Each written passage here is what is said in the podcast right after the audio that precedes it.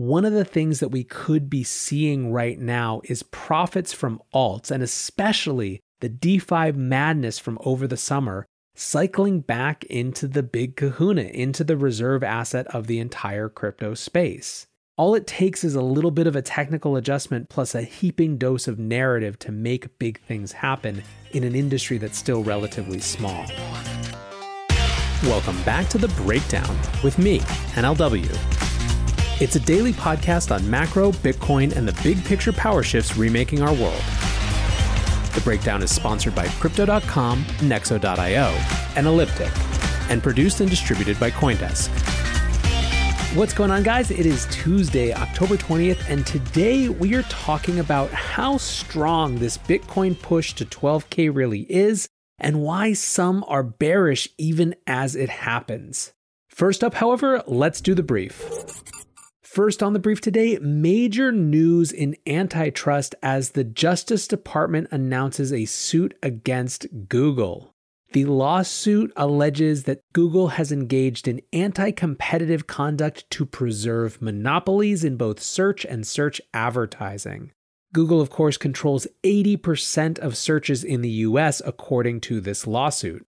The Wall Street Journal is calling this the most aggressive US legal challenge to a company's dominance in the tech sector in more than two decades. The lawsuit focuses specifically on things like Google's search app being preloaded and not being able to be deleted on Android phones, as well as rev share agreements that they have that stop other search apps from being preloaded. The Justice Department is accusing basically Google of having such a high network effect that other companies can't innovate. Competition can't push innovation forward. One issue they might face, however, is that traditionally antitrust has argued that anti competitiveness has an actual price harm to consumers, that it impacts prices in a way that's really negative in otherwise free market forces. The problem with that argument, obviously, is that Google's things are mostly free, so that might make this a slightly different type of case. The Justice Department has not recommended specific changes, but says they're open to lots of different types of resolutions. Ultimately, this will be a landmark battle with huge implications for other antitrust suits. And as a final note, you might assume that this is a Democrat issue, given that Elizabeth Warren was certainly the loudest candidate when it came to antitrust and tech. But the 11 state attorneys general who have joined this lawsuit are, in fact, all Republicans. So, something different maybe than you would have expected. I'm recording later today with Matt Stoller, the author of Goliath, which is all about the history of antitrust in America. So, the timing will be perfect to get his take on this and where it fits in the historic precedent. Next up on the brief today, a big settlement for Goldman Sachs around 1MDB. The 1MDB scandal is worthy of documentaries, entire seasons of podcasts, but long story short, put this one in your little file for when they tell you that it's Bitcoin that is for criminals. Goldman Sachs will pay the US $2.8 billion and admit wrongdoing around working with a corrupt government investment fund in Malaysia. In July, Goldman agreed to pay Malaysia 2.5 billion, so all totaled they're in for over 5 billion dollars and admitted wrongdoing. The former prime minister of Malaysia was days after that settlement was announced found guilty of abuse of power. Now, fascinatingly, in the US, this doesn't require them to hire any sort of compliance monitor, so it's really just a big fine and nothing else. For now, there's not really much more to say about this, but it's exactly the type of thing that makes people so cynical about the traditional financial system and so hungry for something different. Last up on the brief today, Line has a new CBDC platform. Line is a popular messaging app, particularly in China, and they are launching a new platform designed to help central banks develop customized digital currencies. Line says that they are already in discussion with, quote, major Asian nations, whatever that means. And really, for me, I want to point this out because I expect this to be a huge new area of competition. The more that the CBDC narrative rises, the more that governments are going to feel like they have to supercharge their efforts, the more that it creates an opportunity for third party platforms and consultants to just make absolute bank as it happens. And if you need evidence of how big an opportunity this is, just look at MasterCard's recent announcement of a platform allowing central banks to test CBDC features in real life. I expect every consulting firm, every bank infrastructure player right now, and certainly a huge number of big crypto players to try to compete for this sort of will help you develop your own CBDC space, just like Line is now doing. With that, however, let's shift to our main discussion. First, let's talk about what is going on. Bitcoin is creeping up on 12,000, and there's a certain weird energy in the air. For some, it's a breakout question mark type of energy. So Bully Esquire, who by the way just launched a new podcast, congrats to Bully. I'm excited to check it out. I think the first episode is out tomorrow. He tweeted, "Okay, I can't let maximalists have all the fun. Back in Bitcoin, let's party." And there's a lot of that sentiment. You're seeing other people say this feels like 2016 right before a big breakout, so on and so forth. But there's also a certain hesitance. Charles Edwards tweeted, Bitcoin price has never been this high with such bearish sentiment. Scott Melker echoed this. Judging by every metric I can find, both on platforms and anecdotal, interest and excitement for crypto have diminished drastically the past few months. So let's go through and try to suss this out, try to figure out the bulls versus bears as we creep towards 12K. Let's look first at the bullish sentiment part of the equation like it has been for most of the year, it's a macro narrative thing. Let's jump over to Keith McCullough, who a week or two ago moved out on a short term basis from Bitcoin, basically, actually, right at the low around October 8th. After a few weeks of fighting, he tweeted out the other day, nibbling on some Bitcoin, which shows that if nothing else, Keith has learned the power of Bitcoin Twitter engagement, right? This morning he tweeted, Bitcoin ramps as it should on dollar down and print stimulus expectations.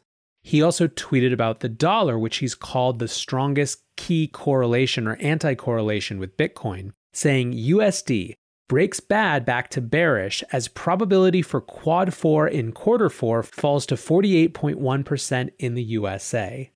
The key thing here is that the methodology that Keith uses is a quad system with two axes, one is about growth expectations and one is about inflation expectations.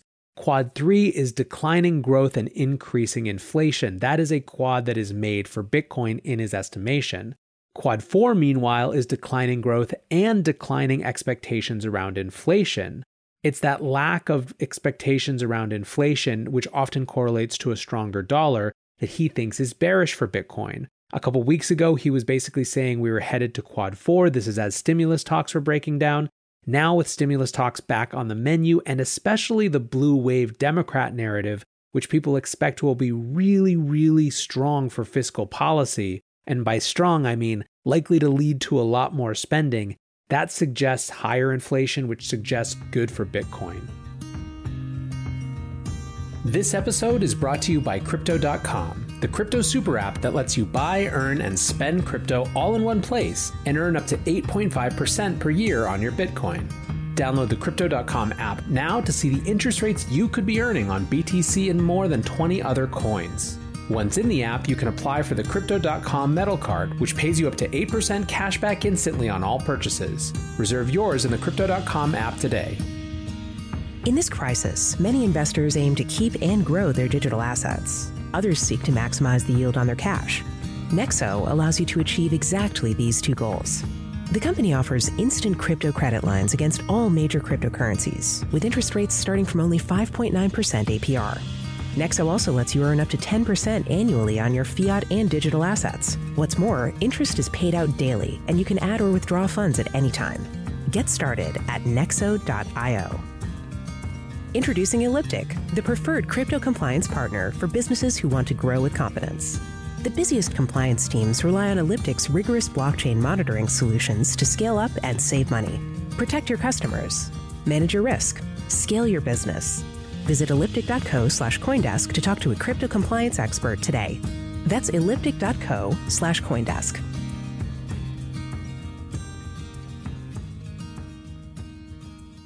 This blue wave narrative is actually the second piece that we have to talk about on the bullish side for the current Bitcoin setup.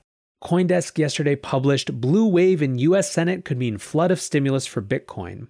Quote, The scenario most likely to occur under a Democratic blue wave is one of overly easy fiscal policy, eventually eliciting a response from the Fed, Deutsche Bank chief international strategist Alan Ruskin wrote last week in a report.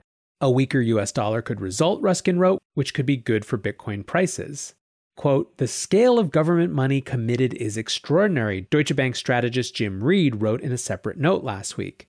With COVID 19 spreading and restrictions mounting, this won't be the end of such fiscal support and will maybe herald a new era of fiscal largesse.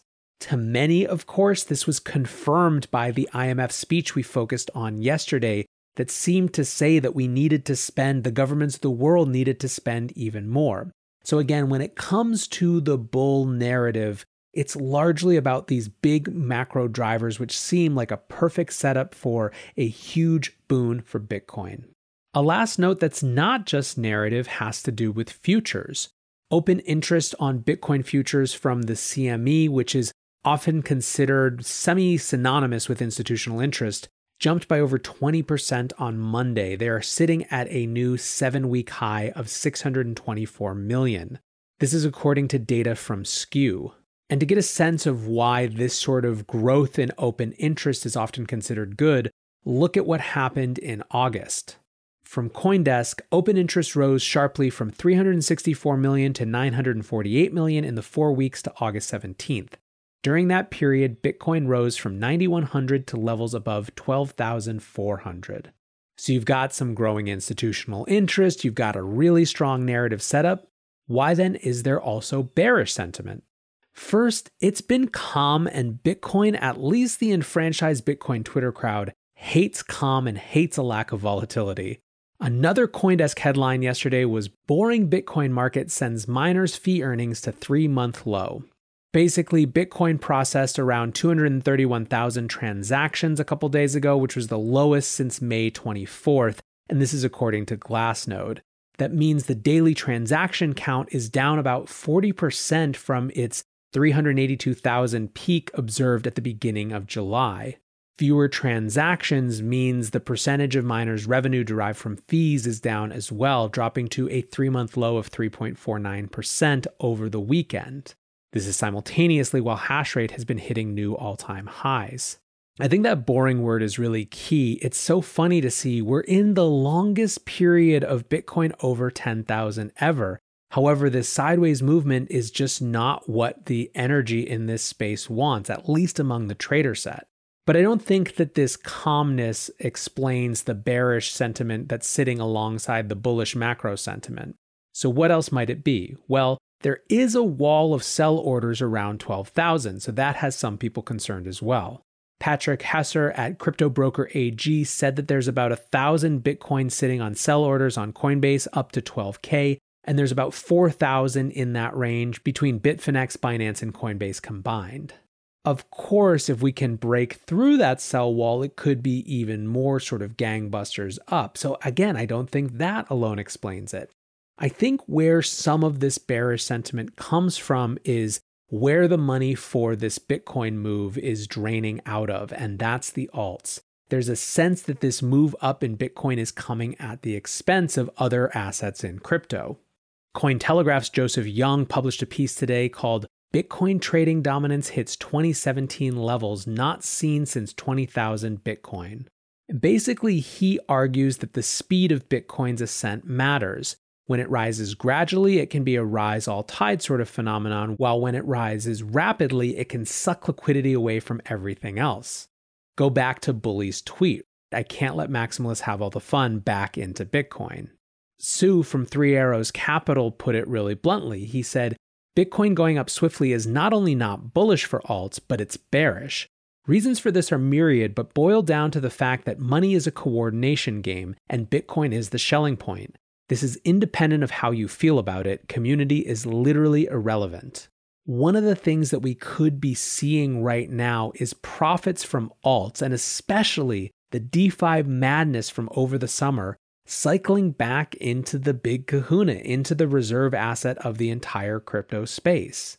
This would make sense as DeFi really goes into a much cooler period after an absolutely red hot August and a calmer but still very, very overheated September. Maybe it's finally chilling out, and as that happens, there's some amount of adjustment. All it takes is a little bit of a technical adjustment plus a heaping dose of narrative to make big things happen in an industry that's still relatively small. But what do you guys think? Is this a big macro move? Is this profits being recycled from alts? Is this just the natural cycle where Bitcoin goes up and then when it hits a new local peak, it'll recycle right back into a resurgent DeFi? Let me know what you think. Hit me on Twitter at NLW.